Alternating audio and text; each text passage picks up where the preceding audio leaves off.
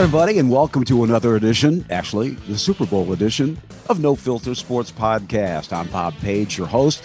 Denny's feeling under the weather again today, folks. We're sorry about that. He can't be with us. We do have Brandon McAfee because we wouldn't have a show without Brandon at the controls and, and chipping in. So, um, you know, for younger people like like Brandon, the question I would ask at the beginning is, how do you know when you're old. How do you know when you're old? We have Super Bowl 55 coming up on Sunday. I've seen every single every single Super Bowl ever played, every one of them. And how about this? My old friend and colleague Jerry Green of the Detroit News. I'm in frequent touch with Jerry, chat a lot. He's now 92 years old. Jerry Green has covered every Super Bowl game ever played. He's not going to break the string, despite the fact that uh, he hasn't been in great health lately. He's okay, but he's not in great health. And Jerry is going to be in Tampa covering this game as well. So that's how you know when you're old. And I think there are a lot of you out there listening right now because we do have kind of an older demographic who also have seen every Super Bowl ever played. How do you know when you have too much money? Jim Mattress Mack McIngvale. Remember this guy? He, you know, he pops up every now and then at the Super Bowl. I know Mattress he, Mack. We've talked. Yeah, I've talked yeah, to him yeah. a couple times. He's wild. Is that right? Yeah, yeah, yeah. So this is guy is the Houston furniture store owner. He's known for making giant sports bets, and he has placed now the largest wager so far on the Super Bowl. He has bet three point four six million dollars on the underdog Tampa Bay Bucks, who are going off three and a half point underdogs. And um, you know, I don't know. That's it's kind of offensive to think that you have so much money when I hate to sound like the classic 1960s liberal I essentially am, but when kids go to bed hungry in this country at night, and there are a lot of them who do, when you're betting $3.46 million on a football game and knowing you could lose it and knowing that it really doesn't matter. But that's uh that's that's the system. That's gonna, what it I'm is, I'm going to defend folks. Mattress Mack here by saying that he does a lot of charitable works in the Houston area. Great. Great. I'm glad to hear that. So it's defending champion Kansas City versus Brady, Gronk, and Tampa. And what's a home game for the Bucks in Tampa? But it's also, Brandon, the fans versus the cutouts. And right now, the cutouts are leading. The NFL says 25,000 fans are going to be allowed at the game but they will also have 30,000 cutouts in the stands to make it seem like a big crowd is actually there. Looks like they're going to play it too. Though the Chiefs had a COVID scare this week, some 20 people, including quarterback Patrick Mahomes, other players and staff members were in line for a haircut Sunday with a barber who tested positive for COVID 19. So, backup Chiefs center Daniel Kilgore was in mid haircut with this guy. When the Chiefs found out, and they pulled the barber. They said, "Wait, wait a minute! You know, you you tested. You stop cutting the guy's hair." Once his COVID nineteen test results came in, now they were both wearing masks. So Kilgore was poking fun at the news and poking fun at himself afterwards. Did you guys see this? He tweeted a picture of himself online with half of his head shaved. Sure. You're laughing, Brandon. You must well, have seen it. I did. I did see it. It's a funny picture, but the, but it is a Photoshop, so it is a fake. It's not. Uh, it's not the real. It's not the actual haircut that he received. But that that's a very dangerous thing here. I mean, thank God that they caught it when they caught it.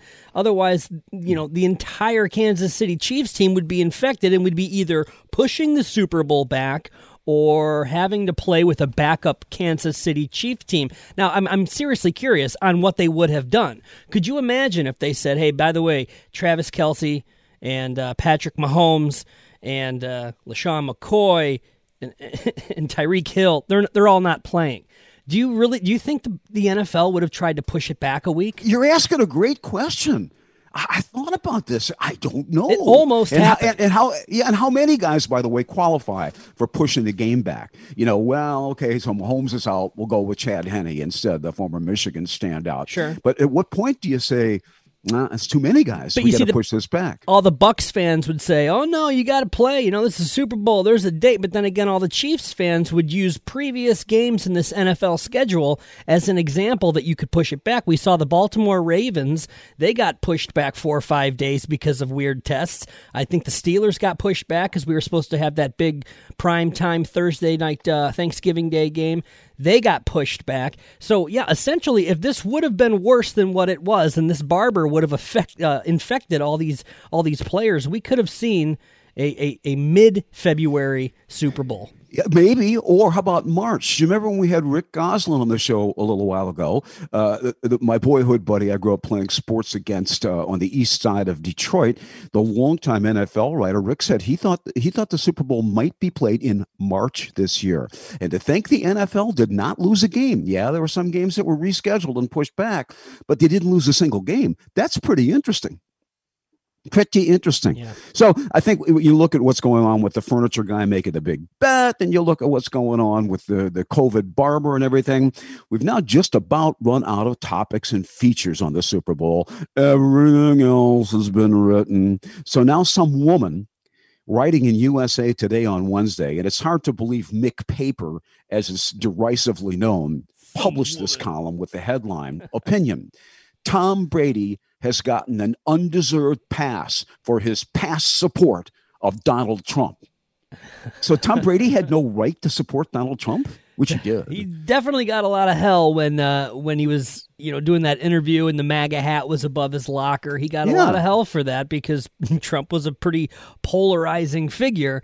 But but again, Tom didn't have a right to support him in the main before the Trump instigated attack on our nation's capital Brady was just the kind of person who should have supported Donald Trump. He's a multimillionaire whose personal financial interests were also Mr. Trump's. So what? There's a crime in that?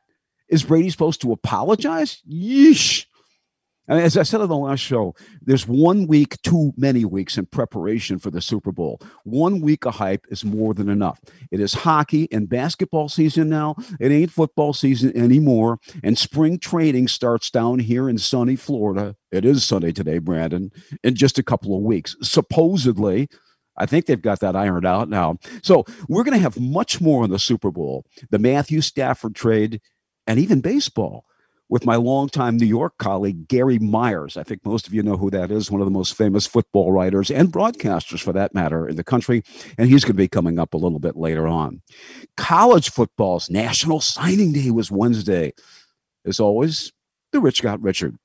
Alabama, they say, had the top class. But this is pretty impressive. Michigan, according to a couple rating services, has the 10th best uh, class in the country. But you know what? Jim Harbaugh, Brandon, hasn't had a problem recruiting the top kids, the five stars, the four stars. Problem's been coaching them right. and then developing them. That's true. Especially quarterbacks. Year yeah. after year after year, there's this guy, there's that guy. And, uh, you know, when it comes to the quarterbacks, I'm, I'm pretty sure all these quarterbacks. Michael Spath, he uh, he had the information for us, you know, a few weeks back. But uh, I, what was it? Was it seven different guys so far? And the quarterback that Jim Harbaugh yeah. has said is going to be the man, and who has not been the man. Now they're bringing in another one. They got this five-star hotshot kid coming in, and, and I, I don't know what Harbaugh's going to do right now. I mean, don't be surprised if he actually starts for Michigan this year. Guys have been leaving the program left and right, as everybody well knows. I, I, don't put you know too much stock in recruiting players based on how many stars that services give them. You just never know. You remember that Kirk Cousins was a two-star out of West Michigan. Nobody really wanted him. Do you remember what Le'Veon Bell was in Columbus, Ohio, where he's from? Two stars. Ohio State didn't want him. You can go on and on and on. Now, MSU fans still, though, I don't think like this, or haven't heard it yet, they're not going to like this Carson Castile. He's the three star linebacker from Florence High School down in Alabama. Bama didn't want him. Auburn didn't want him. You know who did and who he, was going to sign with? Troy. So he, he was going to stay home in Alabama, in state, and play for Troy. Then Michigan State called. Yep, he went back on his commitment to Troy. He's just signed with MSU. He was going to Troy and then Michigan State went down to Alabama to get him. Hell, Kenny Willekes, the great Kenny Willekes, was a walk on. I mean, maybe this Southern boy is going to be great, but it doesn't look too good for Mel on paper, does it? And then there was the case of four star defensive lineman Rayshaun Benny, who Michigan just flipped from Michigan State. This kid's 6'5, 275. He played at Oak Park High in suburban Detroit, and he was number five in the entire state of Michigan on the Detroit News blue chip list this year. That doesn't sound too good for Mel either, though the Spartans did lose out on Benny. They signed the top football basketball combo prospect. Ready for this? In America. That's what they're saying. His name is Keon Coleman. He's the four star wideout out of Louisiana. But the big thing is, again, he's a great basketball prospect, too. And, and he's saying, you know, he's going to play basketball for Tom Izzo. Apparently, they're going to let him play both at Michigan State. So that's hmm. some good news, right? They're going to let them. They're going to let him play both, huh? Yep. Yeah, that's some good news. Now, you, you you think I'm wrong when I say you just don't know about this recruiting stuff and about young players. You probably saw at Orlando Tuesday night. Fred VanVleet set a franchise record with 54 points and hit a career best 11 three pointers as the Raptors beat the Magic 123 to 108. According to the Elias Sports Bureau, it was the most points in an NBA game ever scored by an undrafted player. So, so nobody in the NBA thought VanVleet could play at this level when he came out of Wichita State. He's already got a championship ring too. It, it's so difficult to evaluate these players, but again, the, the the the championship teams, the winning franchises, simply do the best jobs. Everybody makes mistakes evaluating players, whether it's at the high school level, the college level, or what. But it's the teams that make the fewest mistakes they wind up winning. I didn't see the email from the Pistons PR department until Tuesday morning. It said Detroit at Denver game postponed with a dateline of New York coming out of league headquarters. It read the NBA game scheduled for tonight between the Detroit Pistons, that was Monday night, between the Detroit Pistons and Denver Nuggets at Ball Arena has been postponed in accordance with the league's health and safety protocols because of ongoing contact tracing within the Pistons. The team does not have the league required eight available players to proceed with the game against the Nuggets. Well, it turns out there was more to the story than just this PR poop sheet release. The Pistons were in their bleeping video room just prior to the game, getting ready to go take the court when they were told they couldn't play. Can you envision, uh, envision the scene? Some medical emissary breathlessly racing into the room, interrupting Dwane Casey in mid sentence. Coach, coach, you can't play. You can't play tonight. It's too dangerous. I mean, how absurd. How absurd. Eh, unfortunately, it was deemed by the masters of absurdity that the Pathetic Pistons could play the next night at Salt Lake City, where they lost by 12 to Utah, despite 27 points from whom else these days? Jerami Grant. Pistons were down by as many as 28 points in that game. You got to follow the protocols, though. I mean, they have them set up. They have to follow them. That's just it's the, the rules yeah, are the rules when it comes to it. We're going to see a yeah. lot more games get postponed. And it gets back to the question again being asked rhetorically by NBA players should we be doing this? Should we be doing this at all right now? And the NHL, which we'll get to in a moment, is even worse. Michigan State had its own COVID problems, as we all know, and Michigan's not even playing right now, which really hurts because they're such a great team. So State did play gulp at Iowa Tuesday night, as they were scheduled to, after one humiliating loss and one unbelievably humiliating loss. Tom started his eighth different lineup this year in that game. And it kind of looked like it was working, didn't it? I mean, they came out, they were playing hard. Aaron Henry, whose Shakespearean tragic flaw is his inconsistency, looked really good again, other than blowing a wide open dunk shot. Josh Langford looked like he was playing as though he was pissed off. And shouldn't you be pissed off if you were Michigan State at this point? He looked like he was sick of being embarrassed. The state has been. And they were double teaming Luka Garza, of course. Virtually everybody tries to do that. As a state jumped to an early lead. They're ahead at Iowa City 18 to 11 with 13:35 to go in the first half. And Tom suddenly pulls Aaron Henry out of the game. Huh? I almost jumped up in front of my TV said, Why? Why, why, why take him out? Is the kid tired? What is he, 19 years old? And they had that layoff anyway. But you know what? That's just the way Tom Izzo coaches. It, it drives me crazy. Drive you crazy too out there, Michigan State fans? It did not hurt this time. Henry came back and a little bit later scored 15 points in the first half, had a very good game. With 248 to go in the first half, Iowa finally came back though, and they tied it at 38 on two Garza free throws, erasing what had been an 11 point Michigan State lead. Then Garza converted a three point play to put the Hawkeyes ahead for the first time. So at 48 43, Iowa at halftime, and that was the most points Michigan State has allowed in the first half all season long. Looked like Iowa was going to blow it open, but the Spartans came back to take a couple of leads eight minutes into the second half. Then they cut the Iowa lead to two in the final minute until Langford missed an open 15 foot fadeaway with 23 seconds left, and that was it. And they're talking about moral victories for Michigan State. Can you imagine a program this proud with this much success under Tom? And it's a moral victory because you almost beat Iowa. It's... The final score was 84 78. They did play with pride, they did play hard. I'm not ashamed to admit this because we talked about being old at the top of this program. My freshman year as a Michigan State student, 1969 70. And I mention that because you have to go back to that season of Michigan State basketball, a two and seven start to match the worst start Michigan State has had since then.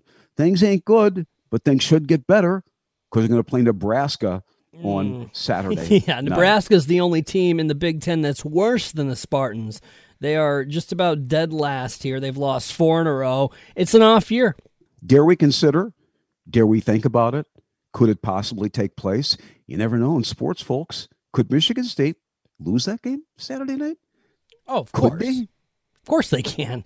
They can lose any game right now, but uh, Nebraska Uh-oh. is uh, 0 and 5 in the division here, so. Yeah, but this is just look. This is a crazy year. Tom Izzo is, needless to say, his accomplishments speak for themselves. There's nothing wrong with Tom. Tom is Tom. Michigan State is Michigan State. Maybe not this year, but Tom's going to be back. Michigan State's going to be back too. We're going to say a big thank you now to Hall Financial for being a great supporter of this show, and for that matter, all the shows on Drew Lane's Red Shovel Network. And we've been telling you for some time, folks, that mortgage interest rates are in the twos right now. You still got a mortgage? The twos. If you still have a mortgage and it's higher than that, call Hall Financial today and you're going to find out how much refinancing your mortgage can save you every single month. So you go to our website where you may be already right now, nofiltersportspodcast.com, and there you're going to see a Hall Financial link. You click that and it'll get you started on the refi. Eli refi, uh, refinanced his home uh, through Hall Financial. I did as uh, well. Uh, and he, oh, you did too. I went from a yeah, I went from a four seven five to a two point nine. I'm in the twos. That's, that's pretty good, to tell you the truth, real good. And they say it's also extremely quick and easy, which is, I'm sure, is you know what you found it to be. Eli said he did within two weeks, like they get this stuff done. So again, click the Hall Financial link on on our website, or just give them a call if you want. It's just such an easy number to remember. You don't even need to write it down. Two four eight 308 5000. You're going to find out how quick and easy the Hall process is. Make sure you tell them the No Filter Sports Podcast. Yes, with Eli Zaret not here. Yes, with Denny McLain not here today. Bob Page and Brandon McAfee are with you. You tell them that we sent you, okay? You're listening to the No Filter Sports Podcast. As for the Detroit Red Wings, when was the last time you guys saw a hockey game and you could just flip the channel to something else, something else after less than five minutes because the game was already over? Tampa scored three quick goals in the first four minutes and 54 seconds Wednesday evening or late afternoon, as it was, eventually chasing starting goaltender Thomas Greiss during a commercial timeout, no less we didn't have this procession, you know, where where the starting goaltender Greiss had to skate off in favor of the backup. They just kind of did it, and you you didn't really know that they had changed goaltenders until maybe a minute's worth of action was already underway after the commercials. Now, can you imagine in the old days when our world was a normal place? You know, when they actually let fans into games, so you pay a lot of money for your seats. Yeah, you're a little late getting there. Things happen for whatever reason. You get to your seat, you sit down, and the game's already over. Joe Micheletti, the Rangers color commentator on my old home, Madison Square Garden Network in New York, does the games with Sam Rosen, one of the truly great play by play guys there. Joe's not a controversial guy. Joe usually doesn't have a lot of big opinions, but he lit into the wings and he almost harped on the fact throughout the game that Jeff Blashill is in the final year of his contract. At one point in the third period, Micheletti said, and I quote, Steve Yzerman will get the job done in Detroit because he's done it before. But one thing you can't tolerate is lack of effort. And we've seen that at times tonight, end quote. Between periods, here was Anson Carter, the ex Michigan State star on the NBC studios. He was doing his best wait till next year thing. And he mentioned that Stevie Y had built the Lightning, starting with Tampa's great defenseman, Victor Hedman.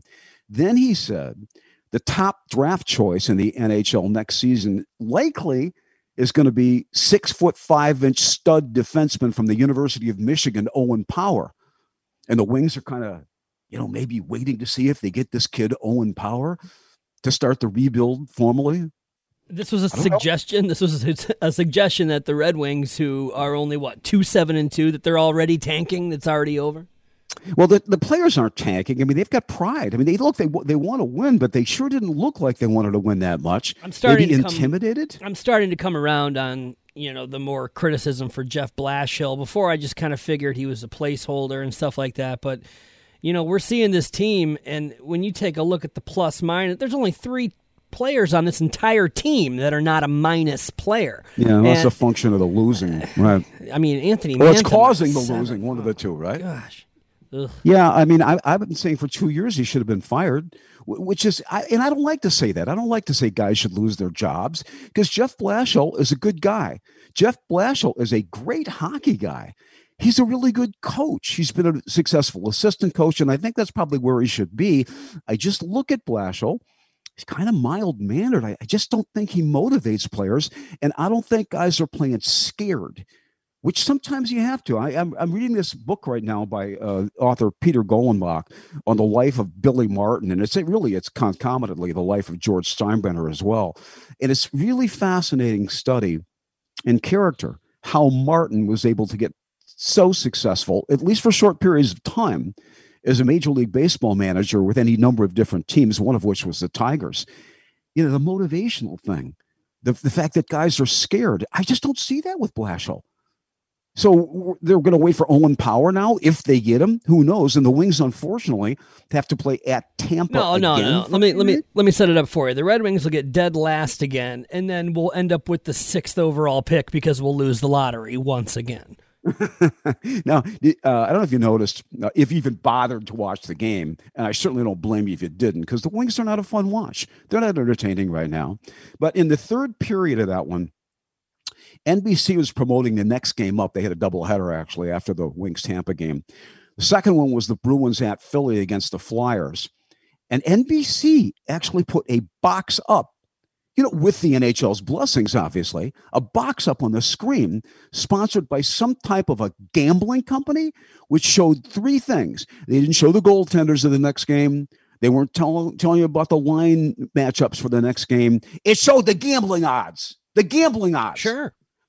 The spread on the but I haven't really noticed this in any other game so far. Oh, the spread on the game. You haven't noticed it yet. I'm telling you, the last couple weeks, the the advertisements have been in a frenzy on yeah, but this wasn't sites. an advertisement. This is no commercial. This is just a box, and the, they had the announcers you know, John Forslund read over this thing. Yes, so because there's a it, partnership it, somewhere there. Trust me, yeah. there is a partnership somewhere. This is this yeah. is all because of all this brand new stuff that we're seeing. This legal gambling. You're you're seeing.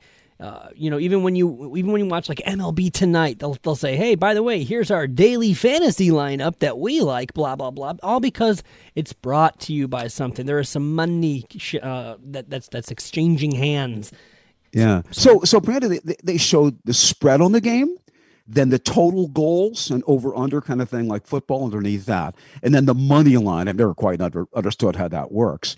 Um, as Denny said so quaintly on one of the recent shows, and how he came up with this metaphor, I'm not sure. You put enough fish on the table, somebody's going to start eating them. Meaning, if you promote gambling on professional sports enough, sooner or later, a fix is going to come in. I'm sitting here you know, thinking to myself again, uh, when I was still living in Detroit, you know, years ago, and like a lot of you folks watching every Tigers game on TV with George Kell and Al Kaline, the Tigers had a doubleheader playing the Orioles, the Yankees, whatever.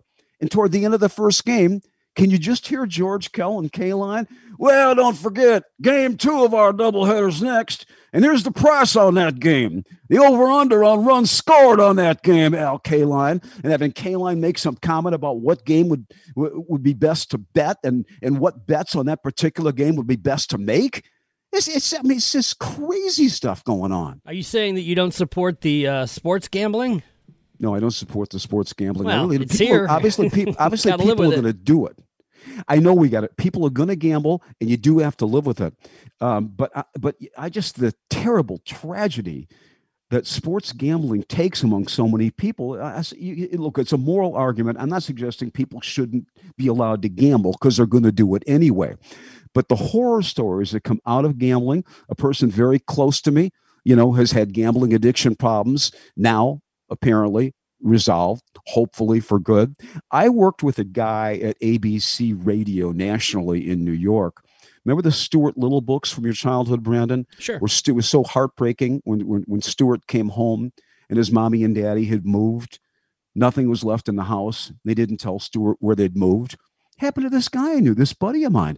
He was such a degenerate gambler. He came home from ABC one night and his wife and kids had moved. The house was empty.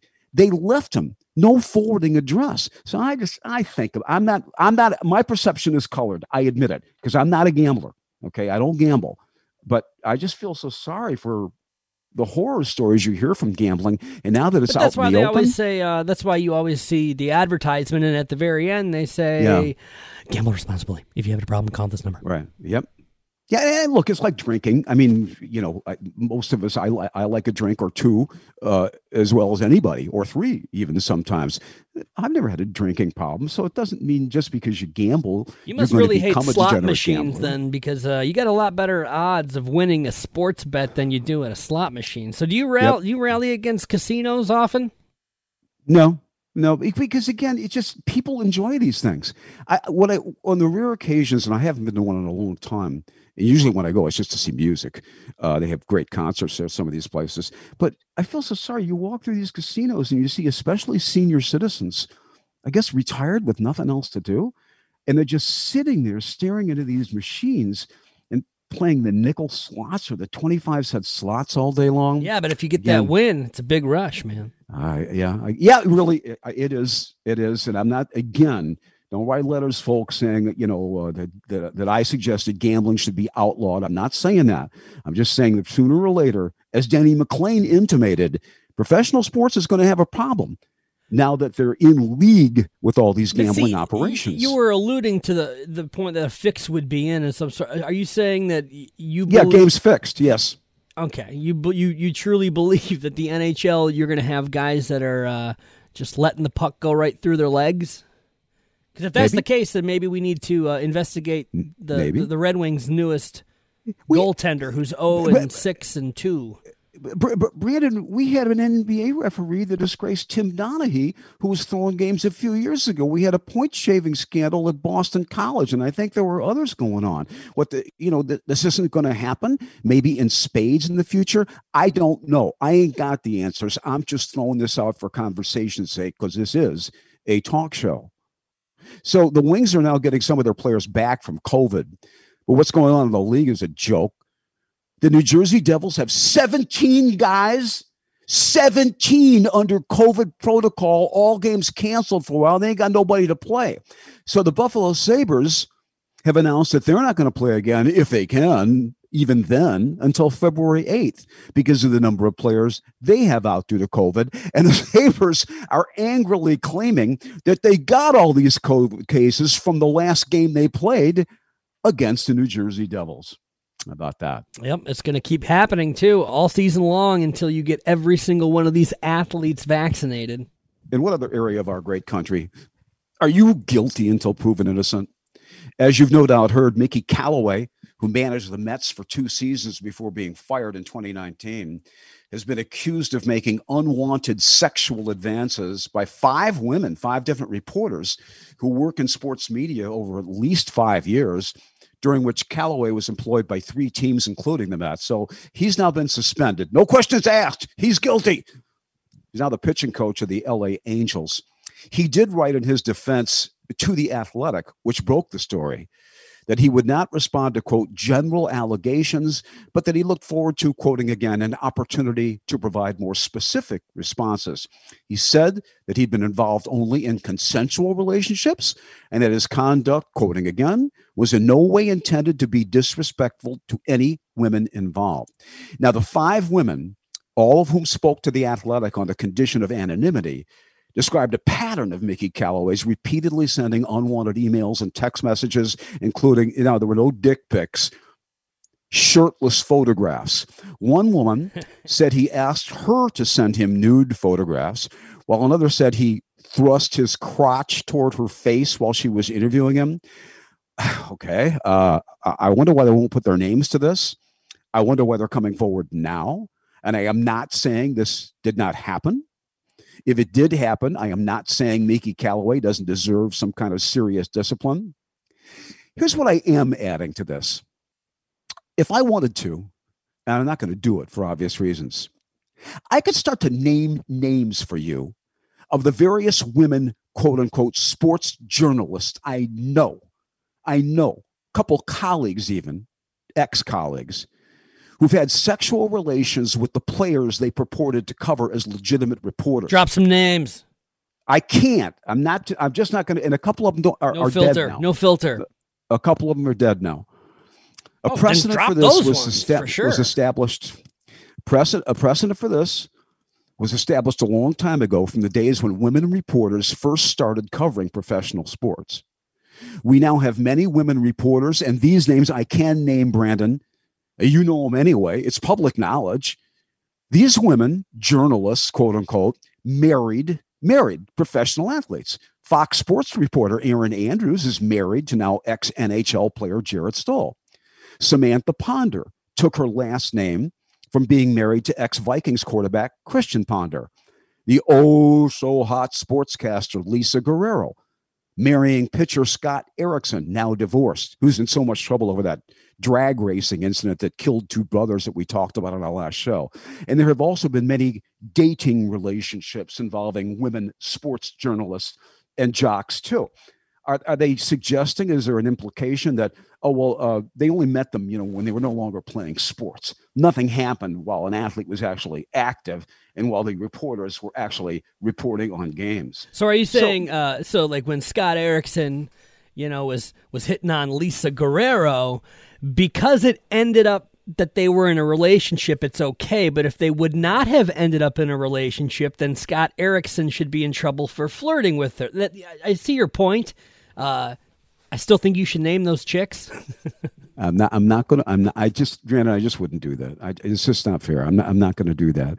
Uh, but, but again, um, I have told women with whom I was close, who were reporters, uh, sports reporters, and worked in our sports industry, said, you know, you're free to live your life and do whatever you want, the way all of us are, but don't screw the jocks.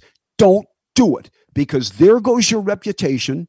And when you or if you do something like that, you're essentially casting aspersions on every woman reporter who covers professional sports. And the vast, obviously overwhelming majority of them are solid professionals who would never compromise their dignity, would never traduce what they do by having an affair with an athlete, again, they purport to cover as a professional journalist. So, you know, so this let's begs a larger question, Brandon is, is this kind of like women serving in the military right alongside men? If you put, I know this is going to shock you folks, if you put young men and women, young men and women with hormones raging, you put them together, you think stuff's going to happen? You just hope it's consensual, which again, though he may be lying, Mickey Callaway says was the case. It seems like they play a different game in Japan where PC pressure can be withstood. Yoshiro Mori is the president of the Tokyo Olympic Organizing Committee. Yeah, they're planning to go ahead with the games this summer, believe it or not, COVID or not. So he said on Thursday that he would not resign, despite pressure on him to resign after he made alleged, supposed derogatory comments about women earlier in the week. So, what was it that he said? Mori was reported as saying during an online meeting of the Japanese Olympic Committee Board of Directors that women talk too much in meetings. That's what he said. Some women talk too much. Imagine that. Do you have any direct experience with that, Brandon? I don't Women know if you, talk to. I think the issue there is he just broad brushed the entire uh, gender. You know, he probably had an issue with one or two individuals, and he broad brushed the entire gender. And in these days, we have to be, you know, we have to keep things so PC. You're just not allowed to do that.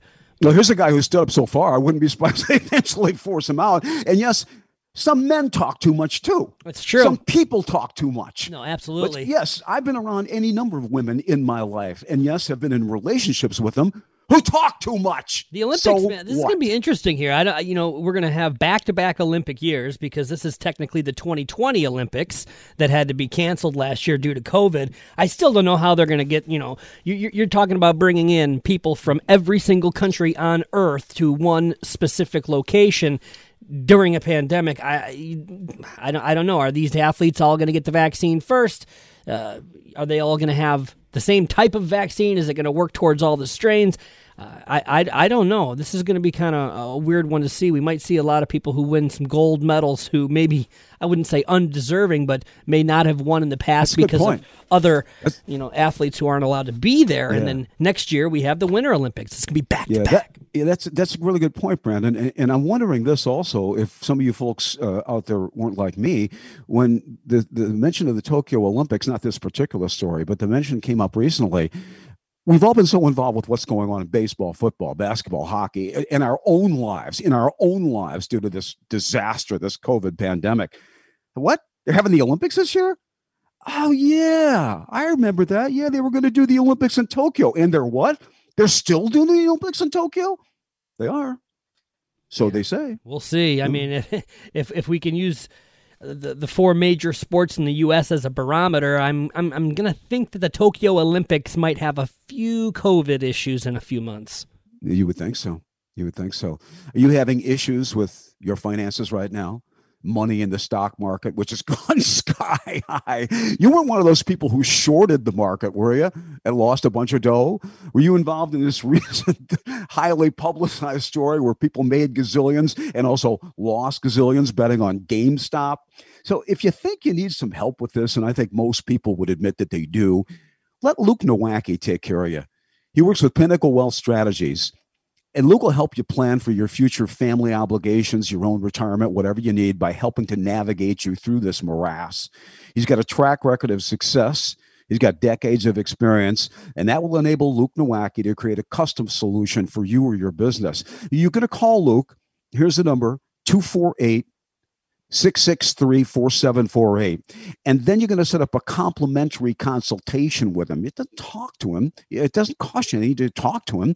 If you feel comfortable with what Luke lays out for you, with what he's suggesting, then let him do his thing and help you take care of your finances and provide for your future.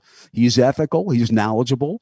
Luke Nowacki of Pinnacle Wealth Strategies. His advisory services are offered through Royal Alliance Associates. And here's the number to call again 248 663 4748. You're listening to the No Filter Sports Podcast.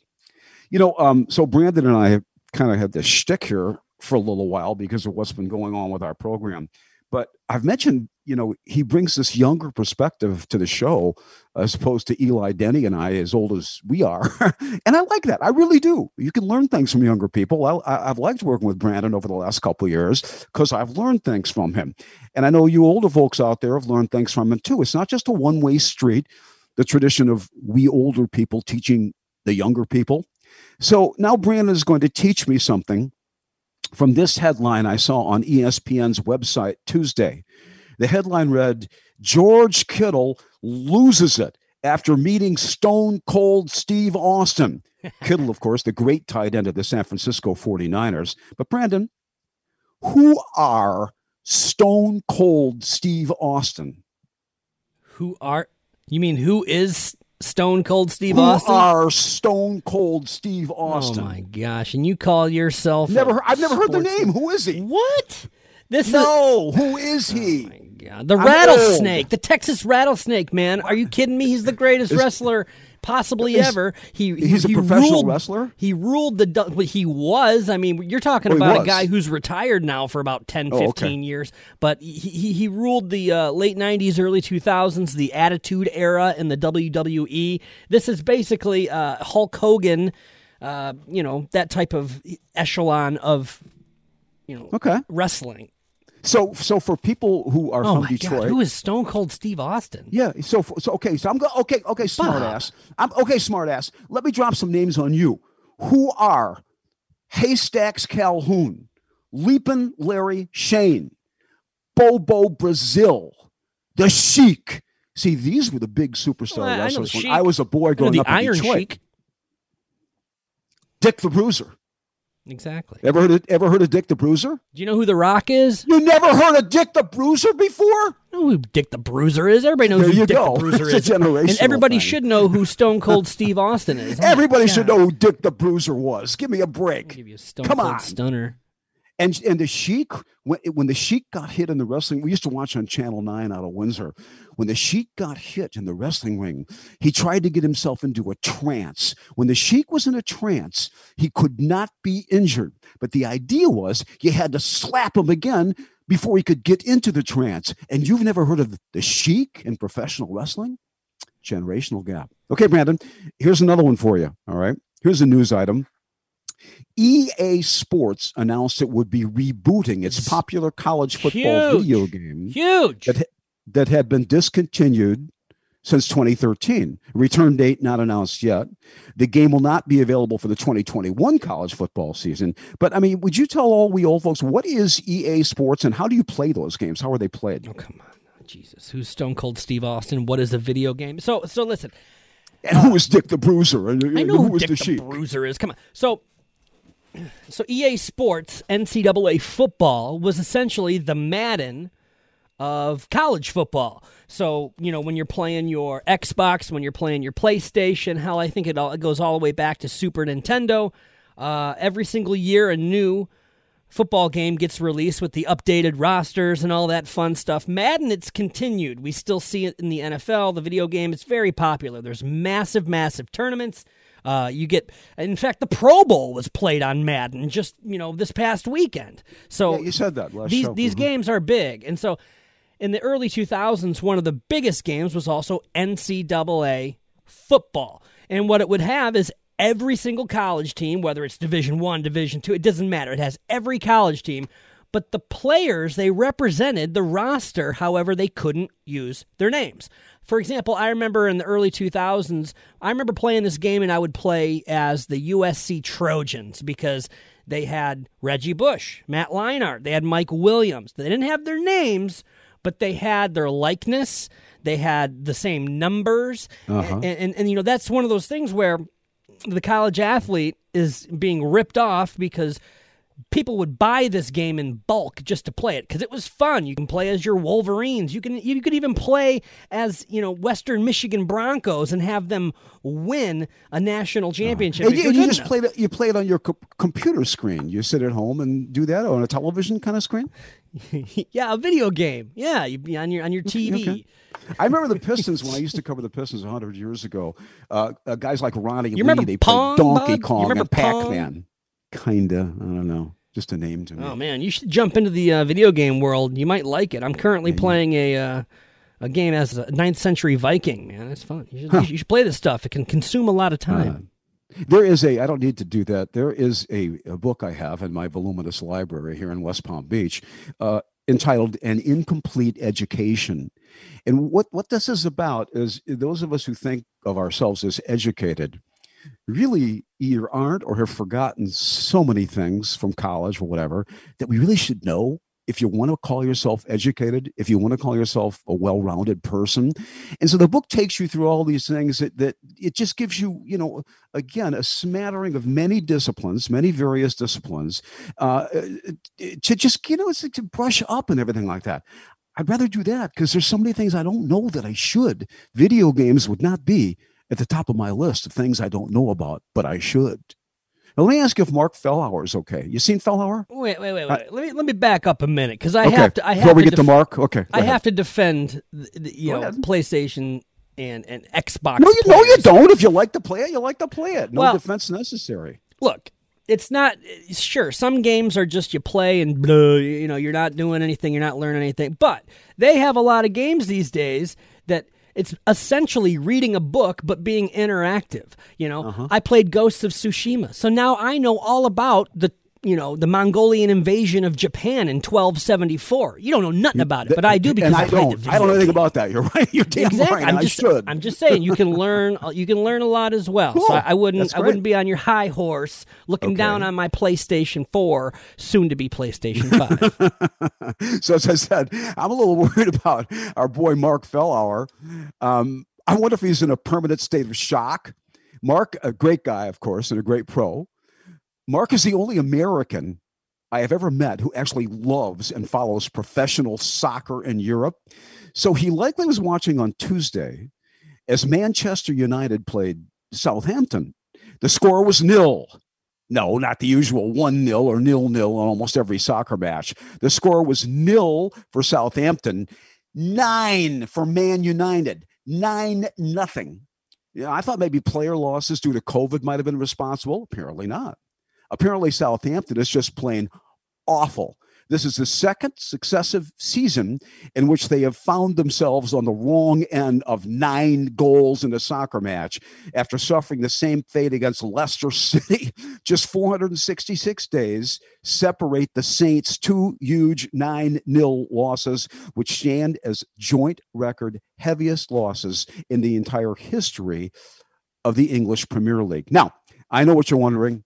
I know what you're thinking. Bob and Brandon, what are the most goals ever scored in one NHL game in the modern era? Any guess? oh God. Um, It's more than nine.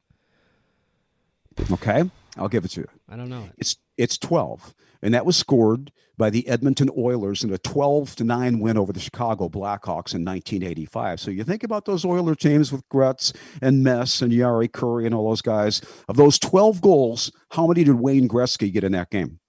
Zero. but he got seven assists. How about that? There was a um, headline the same day. Uh, all- this stuff about the soccer match came out that really pissed me off. You know, you go on the websites these days, and they have they're kind of come-ons. You know, she is the most beautiful woman in the world today, and they want you to click on it so they can run 20 second uh, 20 pages of advertising so I, I didn't fall for it i didn't click on this but the headline of the article was nfl hall of famers who might not have earned it and there was one pick at the top of this article and that pick was charlie sanders. Charlie sanders Really? the great detroit lions tight end who made the hall only through the veterans committee and i mentioned jerry green earlier and jerry was really the reason. Jerry championed charlie sanders cause for so long. He played on those awful on some awful detroit lions teams but uh, i've mentioned the quote from wayne walker before the lions linebacker from that era he said after one particular game charlie sanders is not the best tight end in the national football league charlie sanders is the best football player in the National Football League. You older people out there, you saw Charlie Sanders play. If you're from Detroit, you know how great he was. And it's just too bad and indicative of the failings of the Lions that not only did it take him this long to get in, but that you have articles now in the year 2021 almost making fun of him. The Well- great Charlie Sanders. Yeah, I, don't, I, I didn't see that article. I don't agree with that article. And you have to really look at the evolution of the position. You know, I, I really think that, especially in his era, late 60s to the, you know, uh, the late 70s, your your tight end was primarily used as a blocker, more or less, uh, especially compared to today's game. Charlie Sanders played, what, uh, 10 seasons or whatever? He ended when he was. Yeah, he was hurt. Charlie got hurt he he ended when he was he played so hard. when he was 31 years old. Fast forward to today, and who's 31 years old? I'm pretty sure Rob Gronkowski is 31 years old. I'm pretty sure Travis Oh, sure. Kelce is 31 years old. I think And- Tom is 43, right? well, what I mean is, I'm, I'm, I know mean, what you're I mean saying. by by a tight end standard. It- It's it's a different game now. Kelce has scored what uh, over a thousand yards receiving in just every year the last five years. So it's it's a completely different type of position.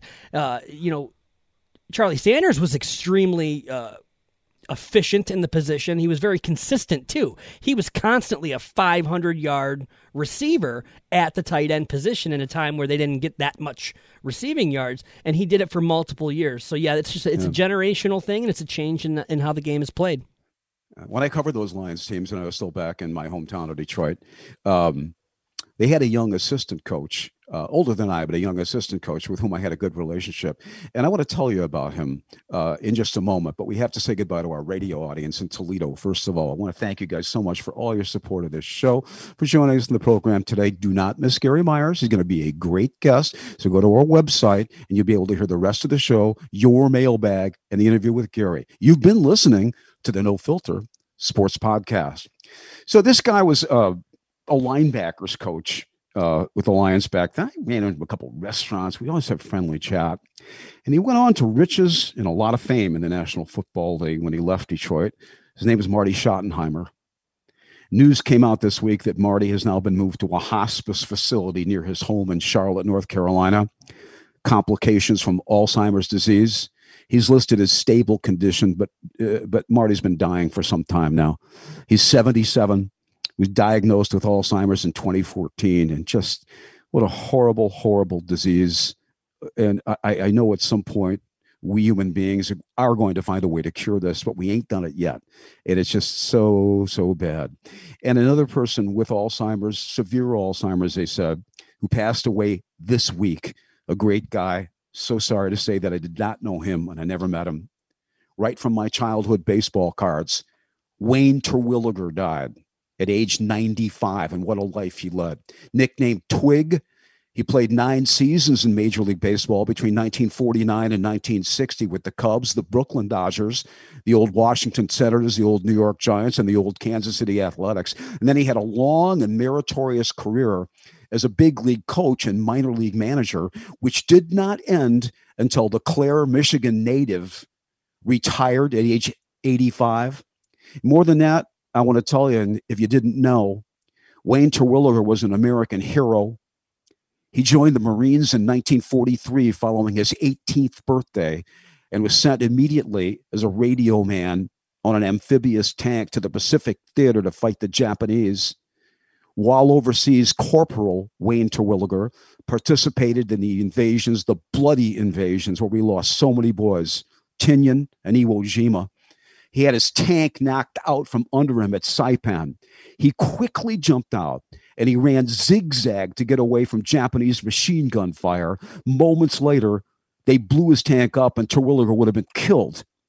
He was discharged from the war in late 1945 and he attended what was then Western Michigan College, where he quickly became a star shortstop. In 1948, after finishing at Western, Wayne Terwilliger was playing second base with the semi pro Benton Harbor Buds in Michigan. He was signed as a free agent in July by the Chicago Cubs. And the rest was really, in one sense, baseball history because of this long career Wayne Terwilliger had. Let's go to the mailbag now, shall we, Brandon? Let's do it. From Twitterverse, Brandon is is dropped out of Twitter. I like haven't dropped out of Twitter. I just don't post constantly uh, because I, I don't want to I don't want to flood everybody's feed. And then plus, if I say the wrong thing, I'll probably lose my job. So I just uh, I decided to just you know use it as a tool to to learn some news and to watch. Son, I've said the wrong thing so many times throughout my career and lost so many jobs throughout my career and here I am, still still hanging on and hanging out with you. So from your mailbag from Twitterverse, where you can always at least tweet me at Bob Page Sports about Monday's podcast this week. Ed Klee in the Lansing area says, "Excellent show today. You and Brandon keep it interesting and entertaining. Thumbs up. Well done, gentlemen. Even though Eddie Brandon doesn't love, you know, like being a sports commentator, he really prefers to be the behind the scenes excellent." Engineer and producer that he is. Now, I must say this also. Author Tom Stanton helped make that show, Ed. And he really touched a nerve with a lot of us talking about his relationship with his dad and relationships in general between fathers and sons, often based on shared baseball experiences. I mentioned that my dad took me to my first game at Briggs Stadium in 1959 but later died an accidental death when he was just 39 and I was 13. That's something I obviously have never really gotten over. We mentioned Eli Zaret being so moved by Tiger Woods' relationship with his father, as seen on the recent HBO documentary. This in the context with Eli's own relationship with his emotionally distant father. Clyde Sanders tweeted, Great show, guys. I listen to you all the time while working. I drive 100 to 200 miles every day. I've had a strained relationship with my father, and this led to a strained relationship with my son, too. The one great thing we shared was baseball throughout it. We could always talk about baseball. My dad is now 87. He's not doing so well. My son is 40, and I couldn't be prouder of him. We have all gotten to a better place, and baseball has been a big part of mending our relationships. Sure. It's that big distraction. And plus, it, it gives somebody, especially fathers and sons, a lot to bond over. My, yeah. are, you my close dad, to, are you close to your dad? I chat with my dad quite a bit. We, uh, we, we were big into the Red Wings. You got to understand that when I was a kid, I mean, they were coming up. And my dad and I were fortunate enough to attend a lot of games together, especially during those big, awesome runs of 97, 98, 2002, 2008. I mean, we, we it really you know, w- when things were down or you were battling with dad, you could always sit down and watch a game together That's and cool. get pumped. But yeah. the team sucks right now, so my dad and I haven't been watching a lot of games together my dad grew up in a little town in Oklahoma, and knew nothing about hockey. He just wound up, you know, working as an attorney in Detroit. But he still got us tickets to go to the Olympia, and I was there the night Gordie Howe scored his uh, goal that tied Rocket Richard's career record. So I won't forget that, even though I wonder how much my father really knew about what was happening. It's, it's I want to mention you, you, you mentioned the Olympia real quick, and, and you know I grew up a big Red Wings fan, but the only thing I ever knew was JLA, Joe Louis Arena here, and it's just weird for me to think about Joe Louis Arena in a sense that people think about the Olympia because I never knew it, I never saw it, and, and my daughter, you know, when when when she grows up, she's never going to know the JLA. So that's that's weird to me. Yeah. Uh-huh. I want to mention this tweet from regular D Champ Green because it reflected, eh, without necessarily meaning to, the point that I made on the last show about Tom Izzo and his staff perhaps being wrong in their evaluations of some of their Michigan State players coming out of high school. He wrote, Izzo's issues could be an entire show. No point guard, wings not making shots, overall terrible season. I feel bad for Josh Langford. He hasn't played great, but I wanted a nice last season for him. Yeah, I mean, look, the point guard was supposed to be freshman AJ Hoggard this year of Toronto. We heard great things about him. I ain't seen it. I've said Foster Loyer's not big enough or good enough to play at the big 14 level. We could go right down the list of MSU's roster this way. Al Kopak wrote about last Thursday's show with Detroit News Hall of Fame baseball writer Tom Gage. He said, I found all the opinions on the Hall of Fame very interesting. Brandon's take from a younger man's view, Tom's view as a person who gets to vote, and yours and Denny's view as the old guard. I tend to believe that Barry Bonds should not be elected to the Hall of Fame. Just looking at the contrast of his days in Pittsburgh compared to San Francisco, to me, is telltale. I personally think he made a mockery of the game. As I truly enjoy the show, Al adds, I kicked in a couple bucks to go along with my monthly contribution, my way of saying thanks for all the entertainment. Al, you're welcome. You've been a great friend of the show, and so have so many of you listening to us right now. Thank you, and thank all you guys out there for everything. We do have a donate button on our website, but I I rarely uh, I rarely mention that. Freddie the Pizza Man, he says, I understand the conversation by the baseball world on having Curt Schilling in the Hall of Fame. For me as a fan, I don't look at his off-field stuff. But how the hell is Mickey Lolich not even considered? It really pisses me off. If Schilling wants off the Hall of Fame ballot, fine then put Lolich back on it. Mickey deserves it for game seven of the 68 series alone and his career. Isn't Bill Mazeroski in for a game seven home run? Side note, I don't listen to the other podcasts a lot. I'm just too busy to. I'm a big fan of Mark Fellhauer's when I do. But I will say Brandon doesn't get enough credit for all his work. What Brandon does is not easy, and he makes it sound great. I second that, Freddie. Thank you. But I want to tell you this also, Fred. Bill Mazeroski was inarguably one of the greatest defensive second basemen who ever lived, an absolute master at turning the pivot on the double play. So I think your argument would have been better served had you said, if Maz is in the Hall of Fame, how come Lou Whitaker isn't? As far as Mickey Lolich goes, okay, look at the numbers. Lolich was 217 and 191, 3.44. His war was 48. Curt Schilling won 216 games, lost 146. Pretty similar. ERA 3.46. All right. Lolich's most similar player to him in the baseballreference.com uh, website was ironically former Tiger star Jim Bunning, who is in the Hall of Fame, though some people think he shouldn't be. Schilling, Lolich, it's not a bad comparison, but right now, neither is in the Hall of Fame. You can make your website submissions to us at nofiltersportspodcast.com or at asknofilter at gmail.com. Jan Prusanowski says it's a funny thing that author Tom Stanton mentioned Detroit's Black Legion on the last show after writing about them in one of his books. TCM just played the movie Black Legion 10 days ago. A very young Humphrey Bogart is the lead character who was picked over, passed over for the job of a foreman on a site. And so he joins the BL. He says, quite freaky that this movie was based on true events as they went down in Detroit. Georgia Mark says, I love the show. Just wanted to see if you had seen the ESPN ranking of the Lions 2020 rookie class. I haven't, Georgia. The article states, quote, prized pick Jeff Okudah generated the worst war of any non-quarterback in the 2020 class. The other two rookies who played the most, guard Jonah Jackson, 75 overall, and a defensive tackle named John Penisini, number 197 overall, also generated negative war.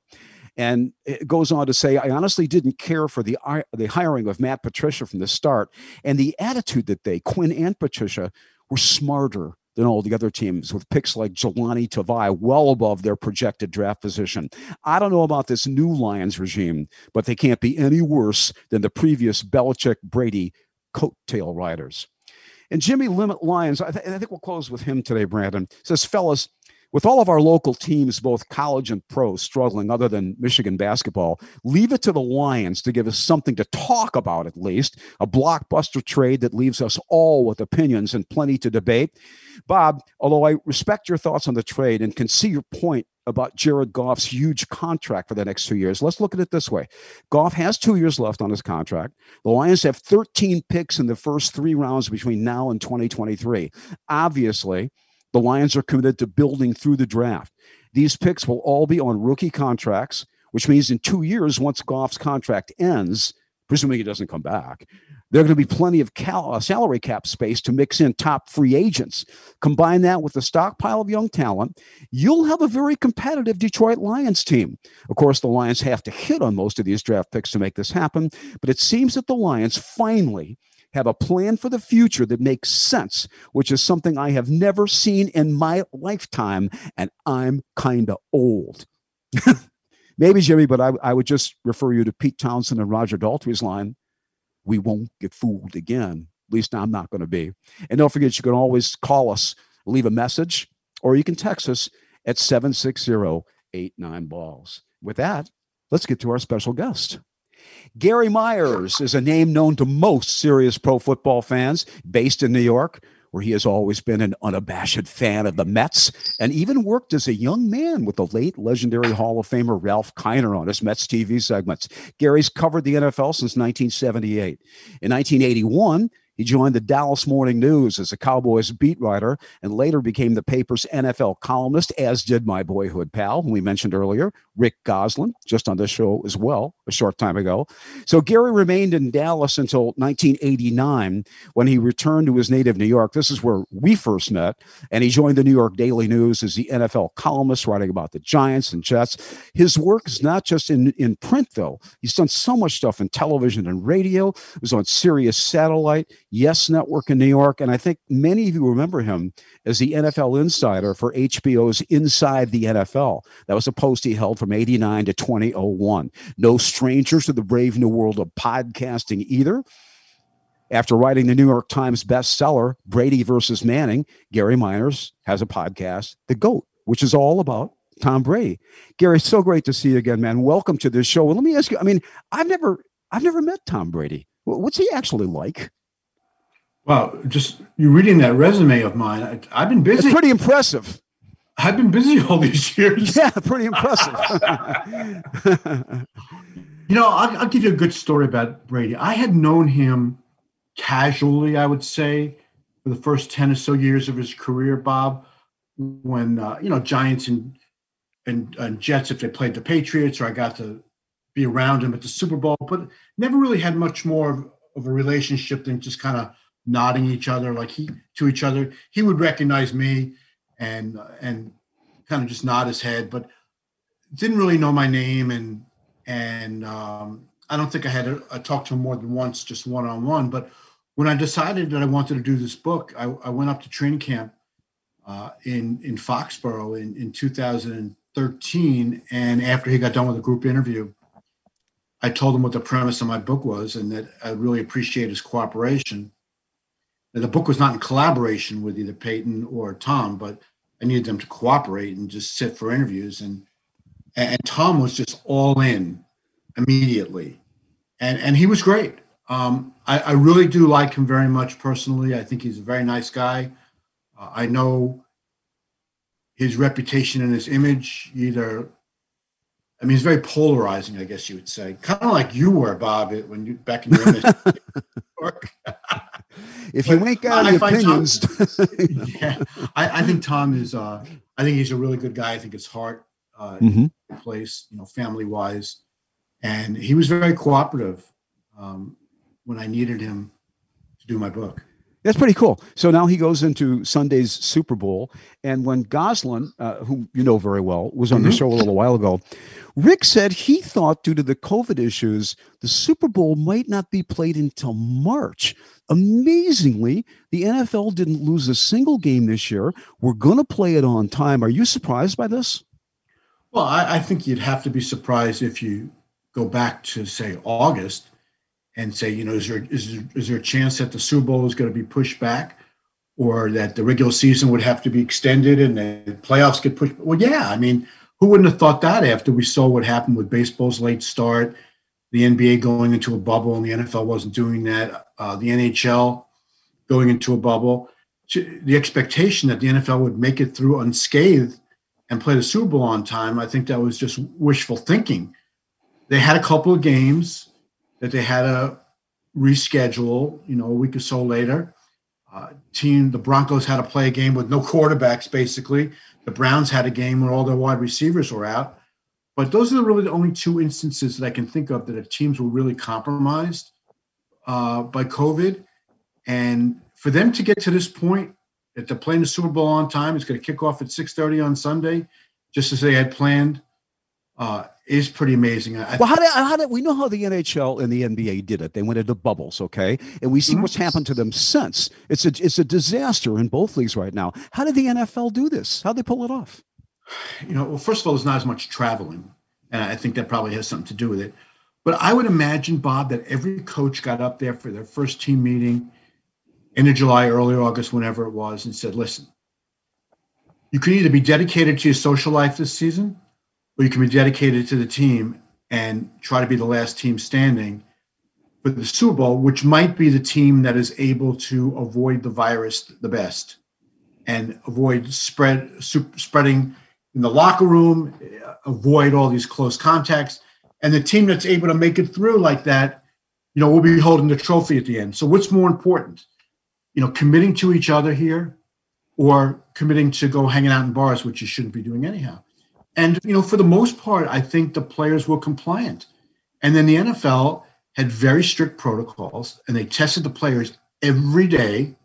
That wasn't supposed to be at first, but the, the Players Association wanted to be tested every day. I'm sure it was incredibly expensive, but the league has an awful lot of money and they did it the right way. And uh, they were very strict on on the um, the contact tracing and then the close contacts, and there was no bending of the rules.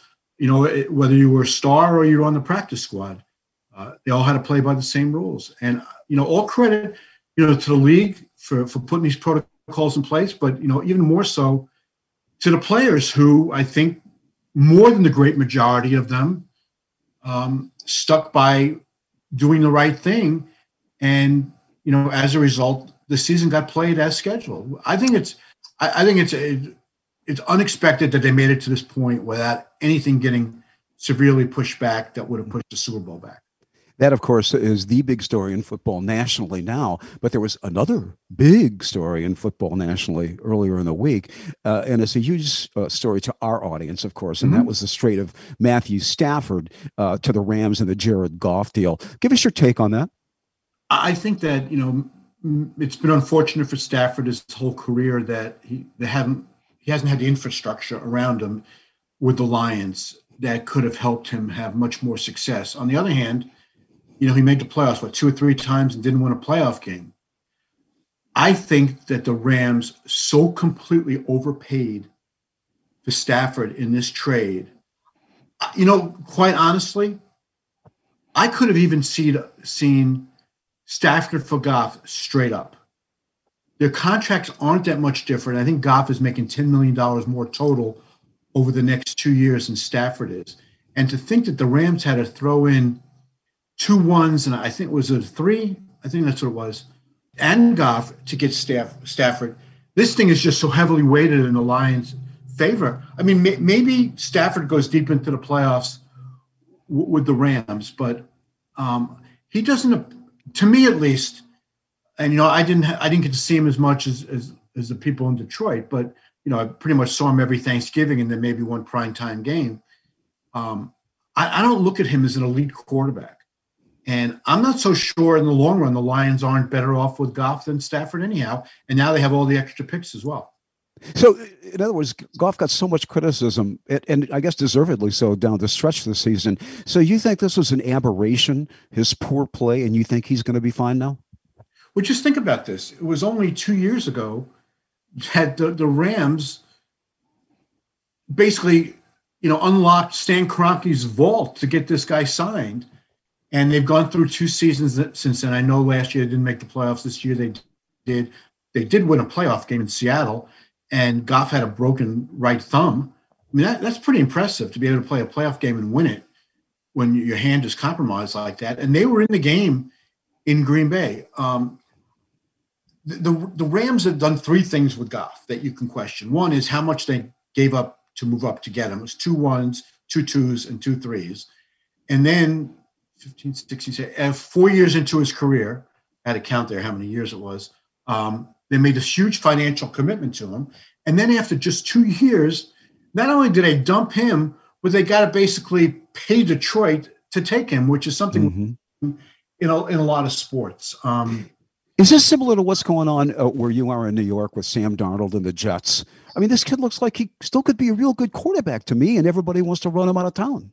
Yeah, I mean, Sam Darnold, maybe there's a lot of similarities. It's interesting. Darnold's first career start was against the Lions Lions. I, oh, I was there. I was there, and that interception that he threw, the Lion DB returns to the end zone right in front of me. I was sitting like in the second row. He ran right in front of me. Welcome to the NFL, son. Yeah, really. That was a terrible play call. They have him rolling to his right and throwing back to his left. Yeah, yeah. His NFL career. Yeah. But you know, yeah. Sam really has had the misfortune of being coached by Adam Gase uh, the last two years, uh, which I thought Adam was going to be fine here. You know, he had a great reputation as an offensive coach in Denver, although I think he got a little too much credit for Peyton Manning. I mean, Peyton was a finished product, obviously, by the time he got to Denver, but he was the OC in the year that Peyton threw 55 touchdown passes and, and the line and the Broncos set the record for most points. But his reputation took a huge hit in Miami, and he was just the wrong guy for Darnold. Sam Darnold's 23 years old. He was the third pick in the draft listen, if the Jets had the first pick in the draft, they'd be taking Trevor Lawrence. I'm not sure they're taking a quarterback now. I think there's still a very good chance that Darnold gets his fourth year um, with the Jets this year. They don't commit to the fifth year option. They don't have to do that now. And if he has a great year, they'll take the chances on signing him. Yeah, well, well, well, Brett Favre said the other day that if he were Jacksonville, he wouldn't even be taking Lawrence. He'd be taking DeVonta Smith because the guy's such an amazing player. So you let the Jets. Why wouldn't the Jets take him and give Darnold a major weapon? Well, they could do that, but the Jets are in a good position now if they're going to stick with Darnold to trade down, because with with Zach Wilson and Justin Fields there, you know one team is going to fall in love with them, mm-hmm. and you know, if they can find a team that where the Jets only have to move back two or three spots, and you know, there's three really, really good, you know, receivers in this draft. You know, Ja'Marr Chase also, and the other kid from Alabama, and and and Smith. And if the Jets have them fairly close on the board and they can pick up an extra first round pick to move back two or three spots, yeah, that's the way to build a team. Yeah, um, and now we've got all this quarterback movement, whether uh, Darnold goes or not. Uh, we got a situation where Deshaun uh, wants out of Houston, where the Steelers uh, are having uh, an issue with Ben Roethlisberger, though it looks like they might bring him back. Where Philip Rivers retires, what's Indy going to do? How do you see all these musical chairs ending? Well, I think it's fascinating because if, if you go team by team throughout the league, which we won't do here, but um, you can make a case that there could be 13 or 14 teams that are looking to trade, not trade, to bring in uh, new starting quarterbacks going into 2021. I mean, there's a lot of fascinating situations. Um, right at the top of the list is what you just mentioned with Deshaun Watson. What are the Texans going to do? I mean, they don't want to trade him, but if, if he's insistent after he meets Nick Caserio and David Culley, the new GM and coach, which he has not done yet, if they're unable to appease him, and I know he's really mad at Calvin McNair because the whole thing started because he was supposed to be consulted on the GM hire, and uh, and he wasn't. So now he, you know, he's all upset about that. But if they can smooth that over, then they're not going to trade him. If if he's telling them, I'm, I'm not coming to training camp, I'm going to cause problems for you, they can either, you know, hard line, which is probably knowing you, Bob. That's what you probably say is, hey, you just signed a contract four months ago. Stick to the contract. Uh, we're not trading you. But if, if they don't want, and you know what else I'd say, Gary, I would say what Brett Favre also said the other day about Deshaun Watson. Son, you're making millions of dollars. Shut up. Play. But is that shut up and dribble? right. I mean, people have made that comparison, you know, about you know LeBron being told to shut up and dribble, which is completely different because that was you know he was talking about social justice issues. This is about right. Yeah. My my feeling is that Watson committed to the organization, and and it wasn't that long ago. And listen, if he's been insulted that the owner didn't follow through on on um, consulting with him on the GM thing, I mean, come on, man up here, grow up if you can get a commitment that the team from the management, the new management to the team, listen, we know we haven't given you enough help here. We're doing everything to build a team around you. We made this huge financial commitment. Give us a chance. If they do that and he still turns his back on them. Getting rid of DeAndre Hopkins, though, I mean, you're getting rid yeah, of the number one of the number one receivers in the entire league, and you get rid of him. I mean, that doesn't give the quarterback a lot of hope going forward if you're just going to get rid of his weapons like that. No, Brandon, you're right about that, and um, I, I, still don't really understand that trade. I, I, have to figure it was just O'Brien having some issues with Hopkins uh, that he just didn't want to deal with anymore, whatever they might have been, because you don't trade one of the two or three best receivers in the league for a second round pick and a running back that Cardinals might have cut anyhow, and David Johnson. Yeah. And, and then Gary, they got another problem too. Does JJ Watt want to stay? You keep hearing that they might want to move him, or he might yeah. want to move on. Well, I, I mean, JJ Watt has been the face of that franchise, and I don't think they move him unless he wants out. Um, and he's done enough there that if he does want out, maybe they would owe that to him because he's getting towards the tail end of his career. Um, to me, that wouldn't be not wouldn't even register compared to the Watson situation because J.J. Watt's been hurt a lot and he's been around a long time. Um, listen, if, if McNair offered Watson the opportunity to take part in the search process and then for whatever reason didn't follow through, I mean, I can understand Watson being upset, but at the same time, what quarterback gets to have a say in who the general manager or the coach is going to be? I mean, that that's kind of unheard of for the most part. Um, so mm-hmm. Um, I, I, think I think Houston was wrong in making him a promise and not following through. Following through, but um, they also made a huge commitment to him. I remember how emotional he got at the press conference after he signed that contract. A lot has changed since then. O'Brien is gone, which is probably a good thing. Um, I, am a little disappointed that I mean Watson hasn't said anything himself. He's got people talking for him. Um, I'd be disappointed if he doesn't at least give Culley and Caserio a chance to, yeah, you know, pat him on the back and tell him, yeah, okay. Let, let me ask you this: You, mentioned O'Brien uh, coaches. Uh, it's a wonderful thing to be a college coach uh, like Saban because you can go out and get whatever players you want. Doesn't work mm-hmm. that way in pro football. How is Urban Meyer going to do in Jacksonville? Well, if he can bring all the Ohio State players with him, other than the quarterbacks, you know, who've never done very well. Yeah, I mean, listen, for every Jimmy Johnson, there's basically nobody else. I mean, Jimmy, because Jimmy was in charge of personnel, he made that incredible Herschel Walker trade, which accelerated everything in Dallas. Um, but there's a lot of college coaches, Nick Saban being one of them, who went to the NFL and turned around and went back with a losing record two years later. Um, I don't think that Urban Meyer is in this for the long haul. Um, year one will be the transition year with Trevor Lawrence and you know trying to maximize maximize all their draft picks, and, and they do have some good young players there. Um, year two and three is when he's going to look to win, and I think after year three he's out of there. It's just just kind interesting. of interesting. Mm-hmm. Yeah. Or he has health issues. Well, Gary, all, all, this stuff has just been the, the preliminaries today before we get to the main bout. And the main bout, when it comes to you, and I'm kind of on board with you here too. I've lived in New York for so long.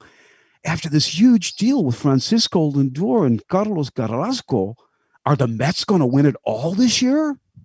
I'm disappointed they didn't sign George Springer. They were $25 million short, which to me, when your new owner is a is worth $14 billion, it's kind of a drop in the bucket. And they're probably concerned about the luxury tax. But um, other than that, I mean, there's nothing not to like about the Lindor trade. Uh, they gave up two shortstops that he's replacing. Um, he, he's he's a great player. I know he didn't play all that well last year, but you know, you talk about aberrations, a 60 game season. A lot of times players are just getting warmed up after 60 games. So I don't I don't really hold that. I don't put too much stock in that. Um, Jacob DeGrom's been the best pitcher in baseball for three years. They're not out of the Trevor Bauer uh, negotiations, but I don't know how you pay him a penny more than you've paid. Yeah. is is is Syndergaard okay now? Uh, well, he's he's recovering from Tommy John, and he saw yeah. saw some stuff that he put on Twitter, but they don't expect him back until June. Which, if he comes back and he's 100% in June, that's fine. That's almost like an addition at the trade deadline. And um, yeah, and then they they fixed the bullpen somewhat um, during the off season. You haven't answered my question. Are the Mets going to win it all? Oh, okay. I was kind of getting to that. Are they going to win it all? I hope they do, and I, I, would I would put them right at the top of the list. If you want a flat prediction, yeah, I'll say they're going to win it all. Okay. Well, our, well, our audience hopes that the Detroit Tigers are going to win it all, but they ain't, and we all know they ain't, and we all know they ain't going nowhere. However, we do have a guy now. It looks like he is going to be the starting catcher, and that is former Met Wilson Ramos, been with the ball club the last couple years. So, give all the Detroit fans listening uh, a scouting report on Wilson Ramos. I, I hate to say this, but over the last two years, I can't think of a player that's ever been on the Mets that I've enjoyed watching less. Wilson Ramos. Uh, not a great defensive catcher. I was disappointed. He has a strong arm. Um, Bob, I think you can run faster than him running backwards. He clogs up the bases. Uh, a ground ball in the hole is short. He'll be 45 feet down the line, and the ball will be in the first baseman's glove. I mean, he's just incredibly slow. You need an hourglass to time him to first and you know the scary thing about this, Gary? Two names you don't know, the kids the Tigers have already. He's still better than they are, well, even the way you're describing him. and I, I think, you know, from what I saw the last two years, I think he's, I mean, he's, he's a good contact hitter. Uh, he's a line drive hitter, can has a little pop in his bat, but um, the ball has got to leave the infield for him to have a chance. Yeah, yeah. Not going to beat out anything. Yeah, so, so, what kind of guy is, uh, well, he was at least the richest owner in Major League Baseball, Steve Cohen, until he lost all this dough recently and the GameStop thing. Do you know him? Have you met him? What kind of guy no, I haven't. Um, I think that he's still probably the richest owner in, in baseball. Um, you know, the funny thing about him, he grew up in, in Bayside in Queens. I mean, mm-hmm. I'm sorry, in Great Neck, right over the Queens border. And, and I grew up in Fresh Meadows, which is in Queens, which I wouldn't expect anybody – in Detroit area to know either one of those places, but I'd say about seven miles apart. And he was a huge Mets fan. growing up as I was. And you know, I was a vendor at Shea Stadium, like you mentioned before. I worked on Kiner's Corner in the Met games. So the only difference between me and, and Steve Cohen is 14 billion and change. and if I had his money, I would have bought the Mets a long time ago. Mm-hmm. I would have loved to have done that. And I give him credit so far because he's not playing fantasy baseball with all his money and going out and buying everything. There is some kind of natural order to the way they're trying to build a team and, and spend the money wisely, uh, which, you know, you got to really control yourself when you have unlimited resources, not to just say, okay, I want Bauer, I want Lindor that they traded for, I want Springer, be my everyday center fielder. You know, let's go get JT Realmuto instead of um, James McCann, who they hmm. signed. In, in, other words, in other words, George Steinbrenner East. Is that what you're saying?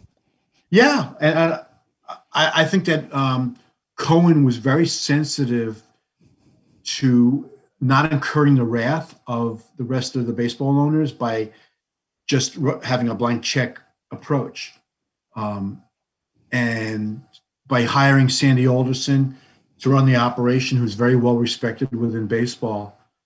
Uh, and he did that prior to being approved by ownership. I definitely think he was trying to send a message to the owners before the vote. Like, I got this guy in here who's conservative. Uh, he thinks through everything. He doesn't act rashly. Um, and I think Sandy helped him get the vote. Mm-hmm and and now the, Sandy is following through on just exactly the way you thought he would. He made one major move when he was with the Mets, and that was trading for Cespedes from the Tigers, and that helped him get to the World Series. Um, and the, the, corresponding move here is is trading for Lindor. Mm-hmm. Gary, you've been great. Uh, we, we can't let you go without uh, telling us how you see Sunday's Super Bowl unfolding. And if you're the kind of guy who makes predictions, I'm really not, who do you like in the game? Well, I do like the Bucks to win this one. I'll even give you a score. I think it's 31-27. And here, here's my reasoning. And I, know you were in New York. Uh, you were still in New York, I think, when the Giants won beat the Patriots. Yeah. I've never left New York. I've lived right, in New York. Right. I've I lived mean, in New York you, 33 years. So right, but you, yeah, right. Yeah. You was, uh, if yeah. you were still at MSG, then I can't remember. Yeah. But if, if you do recall in the final game of the 07 season when the Patriots were going the undefeated season, and they played the Giants in the last game, and the Giants already had their seating locked up, but they played all out to win because Coughlin felt they needed to play well to generate momentum going into the playoffs. And although the Giants lost the game 38 35, it had the intended effect um, of giving them that momentum. And then they went and played the Patriots tough in the Super Bowl and beat them and hold them to, held them to set 14 points. And the Patriots had just come off the season when they set the record for most points in a season, but I think they had gained a lot of confidence how they played them in that final game of the season. Now, how does that relate to Sunday? The Bucks played the Chiefs on November 29th. The Chiefs play this game at a different speed than any other team in the league, especially Tyreek Hill. And after getting blitzed in the first quarter and being down 17 nothing, and Hill, if you can imagine this, in the first quarter had 203 yards receiving in the first quarter. Oh, Bob, at that not one receiver in the league had a 200 yard game, and he had it in the first quarter. Mm-hmm. The rest of the game, the Bucks outscored him 24 to 10 and held Hill to 66 yards, which is still a lot for three quarters, but not quite the same when you get 203 in the first in the first quarter. So I think the Bucks have now had the experience of going against that fast-paced, fast break offense they actually obviously made an adjustment the last three quarters. I think they'll make further adjustments on Sunday, much different than if they had never faced them. Because it is different than anything else in the league because of the speed they have all over the board. And with Mahomes just being a magician. So I think Todd Bowles is a good enough defensive coordinator that he's going to find some things here. Both of the Chiefs' starting tackles are out. The the Bucks have a very good pass rush with Shaq Barrett and JPP. And uh, so I, I, think the Bucks, in, in a very weird, bizarre, unique way, um, the Bucks being the first team, the Bucks of all teams being the first team to get that Super Bowl at home. First year for Tom Brady. Uh, they've had a little magic going here in the playoffs. I think the Bucks. Yeah, and and and do you think, in his heart of hearts, Bill Belichick wants to see Brady win this game to continue the talk? Well, all those years in New England, clearly it was Brady who was mainly responsible for winning those Super Bowls, and not Belichick. Um, if Bill is ever asked publicly that question, he'll dance around it. But in my mind, there's not a chance in the world he wants Brady to win on Sunday. Very interesting. And if Brady wins on Sunday, as you say he will, does he really go through with what he's talking about? Play until at least 45, a couple more years? I, I think it'll only reinforce to him to keep going. You know, I've been asked a bunch this week, you know, if he wins, will he, lo- will he leave? Or if he loses, will he be so down in the dumps uh, that he'll leave? Sunday's got nothing to do with it. I think if they if he wins, he'll be motivated to win another one next year. If he loses, he'll be motivated to try to win it next year. Yeah. And I, I talked to his dad last week for my, my podcast, and I got to know Tom Sr. really well when I was doing my book. And I said to him, you know, Tom says he wants to play till he's 45. And this was a couple days before he said, before Tom said that he can definitely see playing past 45. But when I asked his dad this, I said, What do you think he's going to do? He goes, I have no idea, other than he said to me, Dad, I'm going to play until I suck. and and I said, Well, you know what?